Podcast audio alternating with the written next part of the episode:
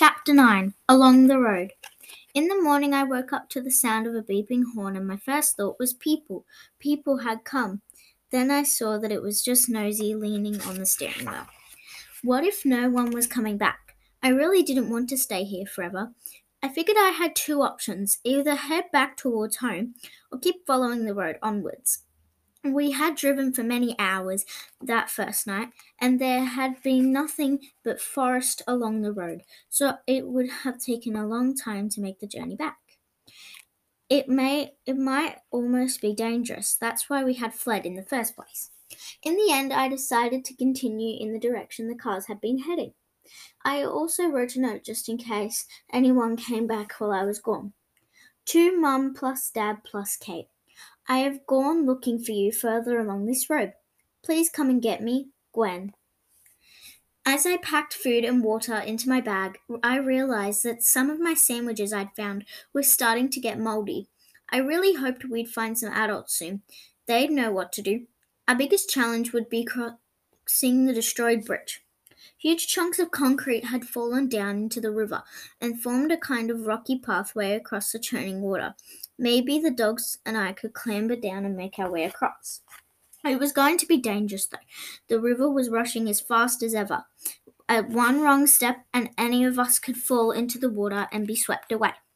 But we didn't have a choice. We had to try.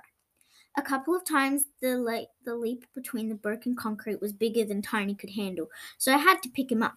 At first, Tiny was terrified of me picking him up, pumping his legs faster and faster while I held him, as if he was running on air.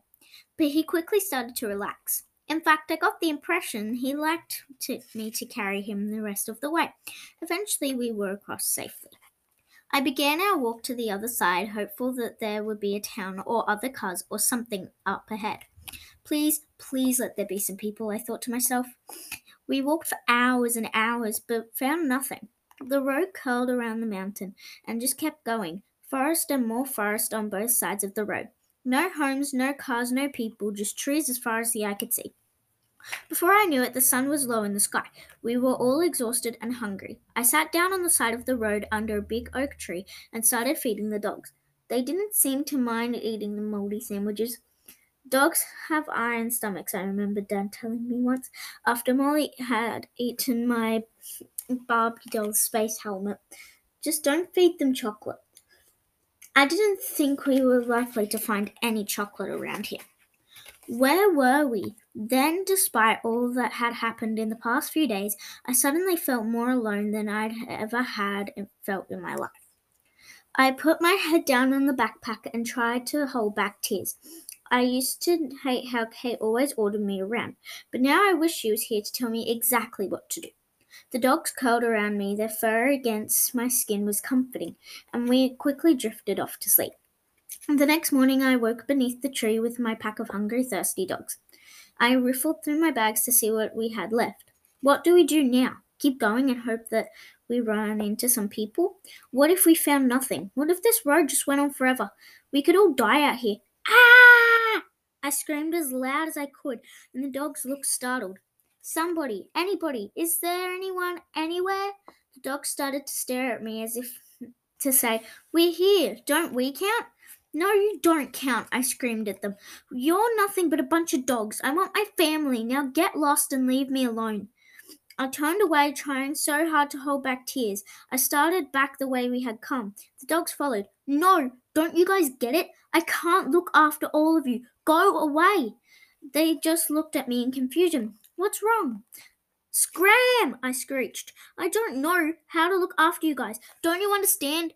But the dogs kept on following.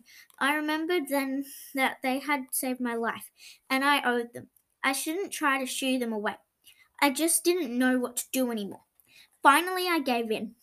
Let them come with me if they that's what they want, I thought. At least we won't be lonely while we starve.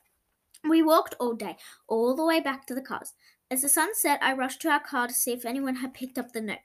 No, it was exactly where I'd left it. The dog ate what remaining what remained of the moldy sandwiches, and I gobbled up the last few slices of dried stale bread. I closed my eyes, praying that help would arrive soon.